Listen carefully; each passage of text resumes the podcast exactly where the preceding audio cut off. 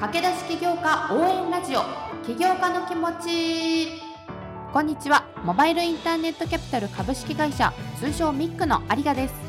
この番組はベンチャー企業とともにベターフューチャーを実現。ベンチャーキャピタルミックがお送りする駆け出し起業家応援ラジオです。投資サポートする企業の代表をゲストにお迎えし企業ストーリーや経営に向き合う思いを聞いていきます。起業したばかり起業に興味がある起業家が考えていることに興味があるというそこのあなた。一緒に起業家の気持ち聞いてみませんか？今週も引き続き株式会社ハッシュダッシュより代表取締役社長 CEO 林和人さんをお迎えしています。それでは起業家の気持ちスタートです。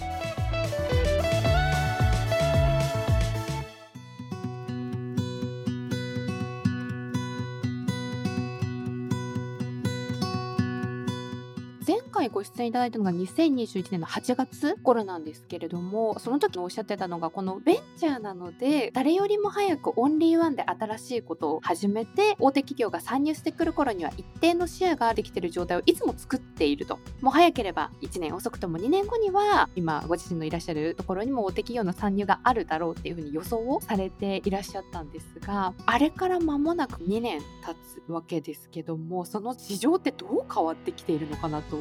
今で473億のセキュリティトークンオファーがすでに発行されて追い抜かれちゃったんですよね。そうなんですか？追い抜かれちゃったと言いますか、やっぱり禁止法が変わって皆さん大手さんから今回はかなり参入してこられて、三菱信託さんとか、三井物産さんとか、野村証券、あとネット証券の最大手の SBI さんとか、皆さんやっぱりここだっていうことで不動産に来られて、当社も同じぐらいのスタートっていうか、あの、だいぶ前にいたんですけど、なかなかエンジンがベンチャーで弱いもんで、追いつかれながらもやってはいるんですけど、ただ、不動産市場だけで見ると、日本ってやっぱり2600兆で圧倒的に市場が大きいんで、逆に大手さんが今回は来ていただいたことによって、やっぱり STO ってなんかあるんだなっていうのが認知があってですね、そこは逆に、いや、やっぱり個人といいますか、ベンチャーで大きな市場を針の穴から大きく開けてやっていこうっていう時代でもなくなってきてますから、そういう意味で言うと、一定の市場が出来上がりつつあるんで、あとはここ、今、当社は来月、来来月ぐらいにセキュリティトークン発行するんですが、実はあの8月に一旦発行してるんですけど、いろいろ事情があって一旦取り下げたんですけど、あれですか、静岡の？あ、そうなんですよ。パートナーの初期会社さんとか、いろいろ他の方が一緒にやりたいって来られて、待ったりもしてたんで、そこはちょっと準備万端にしてからやろうということであったんですけど、案外ニーズがあるんだなっていう手応えは感じてるとこですね。そもそもの話になってしまうんですが前回収録に来ていただいた時に不動産だけじゃなくてワインだったりですとかラーメンだったりですとか価値があるものであれば何でも可能性があるっていうふうにおっしゃっていたのがすごい印象に残ってるんですけれどもそれを可能にしているこのセキュリティトークンの可能性っていうのがもうちょっと特徴とか強みっていうのを教えていただいてもよろしいですか？金融の DX っていう話で、金融がデジタル化するっていうところは、もうある程度コロナの前から進んできてですね、最終的な集大成はおそらく日本円がデジタル化されるっていうところで、通貨がやっぱりデジタル化されるブロックチェーンで管理されるということになってきて、金融の DX 化はもうおそらく最終局面迎えてるんだろうというふうに思うんですけれども、今後ですね、何が起こるかというと、コロナで社会情勢が、社会の行動規範がだいぶ変わり、ロシアとウクライナの戦争で、物価の基準が変わってきたっていう大きな変革になってるところで、金融がですね、今度は物につながる事態が来るんだろうなとは思ってまして、ラーメンも物じゃないですか。ワインも物じゃないですか。法律の文章を読むと財産的価値があるものに関してはブロックチェーンで管理していわゆる改ざんできないデータにすることによってこれをで一個有価証券いわゆる有価証券として見なすということになりますから物が DX じゃないですねこれ金融化しちゃうっていう。金デジタル化とあと有価証券化してしまうという世界にですねあの、インフレの時ってこれが起こっちゃうんですよね。ちょっと難しい話なんですけど、例えば石油って我々ガソリン使ったりするんですけど、メインの市場どこかというと、サウジアラビアとかイランとかイラクから産油国ってあるんですけど、アメリカも今シェールオイルってあるんですけど、売買されてる、取引されてるのはシカゴなんですよね。デリバティブって言われて、物と取引されてる価値が違うところにある世界で、物の価格が上がるインフレの世界っていうのは、物の取引とその権利の取引っていうのが DX、デジタル化っていうのがどんどん進んで、違う市場ができちゃうっていう、ここがいわゆるマクロ経済の中で。でおそらくここからですねちょっとごめんなさい難しい話になってはきるんですけど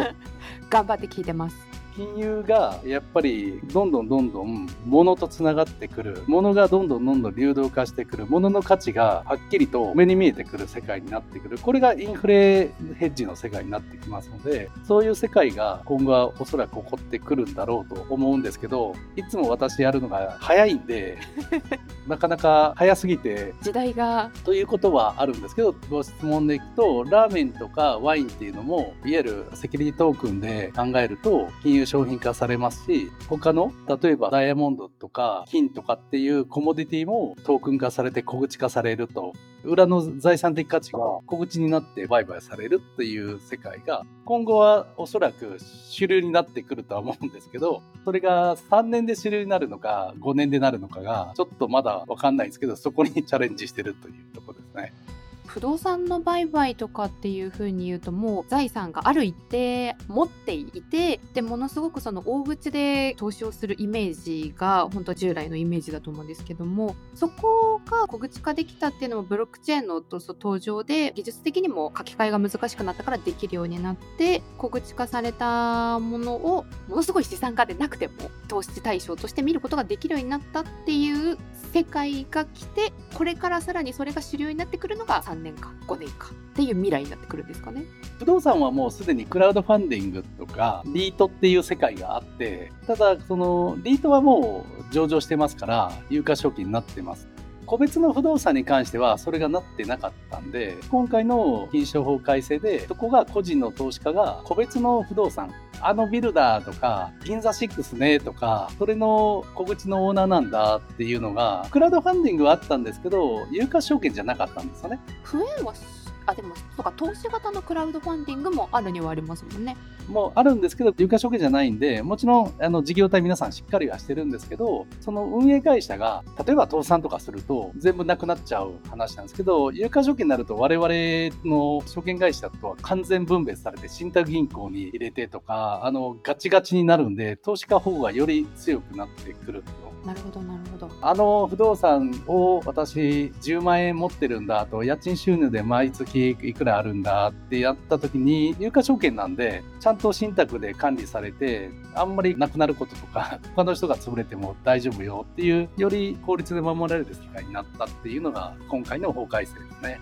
実はこの辺ハッシュダッシュさんのホームページ見ていただくと漫画で解説をしてくださっているところがあってあ、はい、私もこの収録前にそれを読み込んでいたところだったんですがすごいそう分かりやすくてとはいえちょっとまだまだ私自身が自分ごとに慣れてない部分があるのでちょっともう少し教えていただきたいんですけれども今林さんがそれこそ先ほどおっしゃっていたように、まあ、予想以上に需要があったということで、まあ、デジタル証券の大手さんにも増えてきてるからこそ本社が今セキュリティトークン専業のスタートアップとして業界でどのように差別化していく今方針でいるのかっていうところもお聞きしてみたいなと思うんですがこの辺りはいかがですか？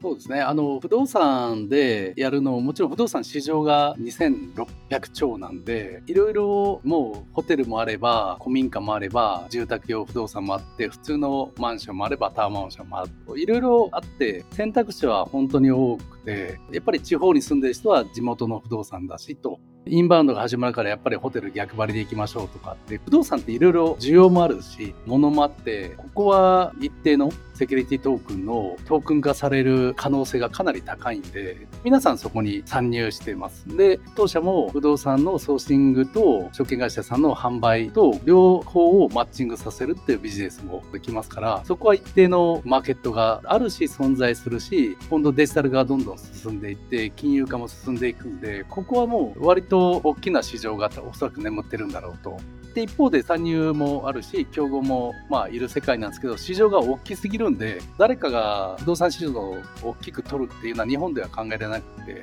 最大手の三菱地所さんでもおそらく数パーセントのシェアじゃないかと思うんですよね。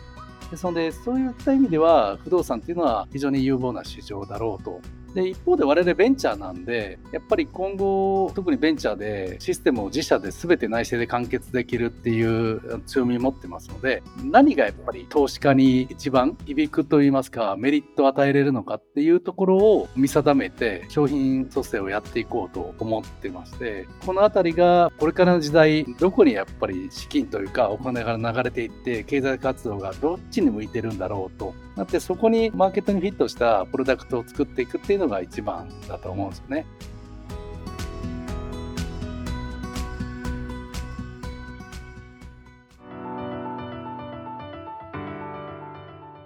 2週目もお聞きいただきました。ありがとうございます。ハッシュダッシュさんにフォーカスする回ということで2週目でございましたが今回はですねそのブロックチェーンで管理されて電子的に発行されるデジタル有価証券セキュリティトークンということでここによる新しい資金調達 STO って言われるものなんですけれどもセキュリティトークンオハリングですね。ここに取り組んでいる会社ということでそこの STO の魅力だったりですとかというところですねもうちょっと具体的にお話をいただきました。正直ですね収録の準備をしていく上でこの分野に関して勉強はしていくもののやっぱり林さんの話をしていく中で私自身もまだまだ勉強不足を痛感する部分もあり初めて聞く方だったりとか本当にこの分野に関して全く下地がない状態で聞いてももしかしたらまだ伝わりづらい部分があったんじゃないかなという部分があるので本当にそこは私ももうちょっと力をつけねばと思った部分だったんですが言葉で説明されるよりもですね正直このハッシュダッシさんのページに公開されている漫画でセキュリティトークンを学ぼうっていうのが公開されてるページがありましてこれすごく分かりやすかったんですよ。主人公の大学生を中心に今こういう感じで世の中変わってきてるんだよとかこういう風に投資ができるんだよみたいなのを会話形式で解説していてブロックチェーンの解説なんかもすごく分かりやすかったんですね。なのでぜひこれを機にちょっと知ってみたいなっていう風に感じてくださった方がいたらですねぜひハッシュダッシュで検索していただくとそういった解説も出てきますので参考にしていただければなという風に思います。来週最終週はですね、起業家の大先輩として、いろいろ林さんにお聞きをしております。新規事業立ち上げの鉄則ですとか、VC からの資金調達をどういうふうに成功させたのかですとか、このあたり聞いておりますので、ぜひ楽しみにしていただければなと思います。ミックの公式ツイッターを大文字ミックで検索していただいて、ぜひ番組パートナーである弊社の元木や私有賀のツイッターもですね、フォローをしていただければなと思います。番組への感想コメント、ミックへの相談、インフォメールや DM からも大歓迎ですのでお待ちしております。では来週は林さんを迎えての最終週でございます。ぜひ最後までお聴きください。お相手はミックの有賀でした。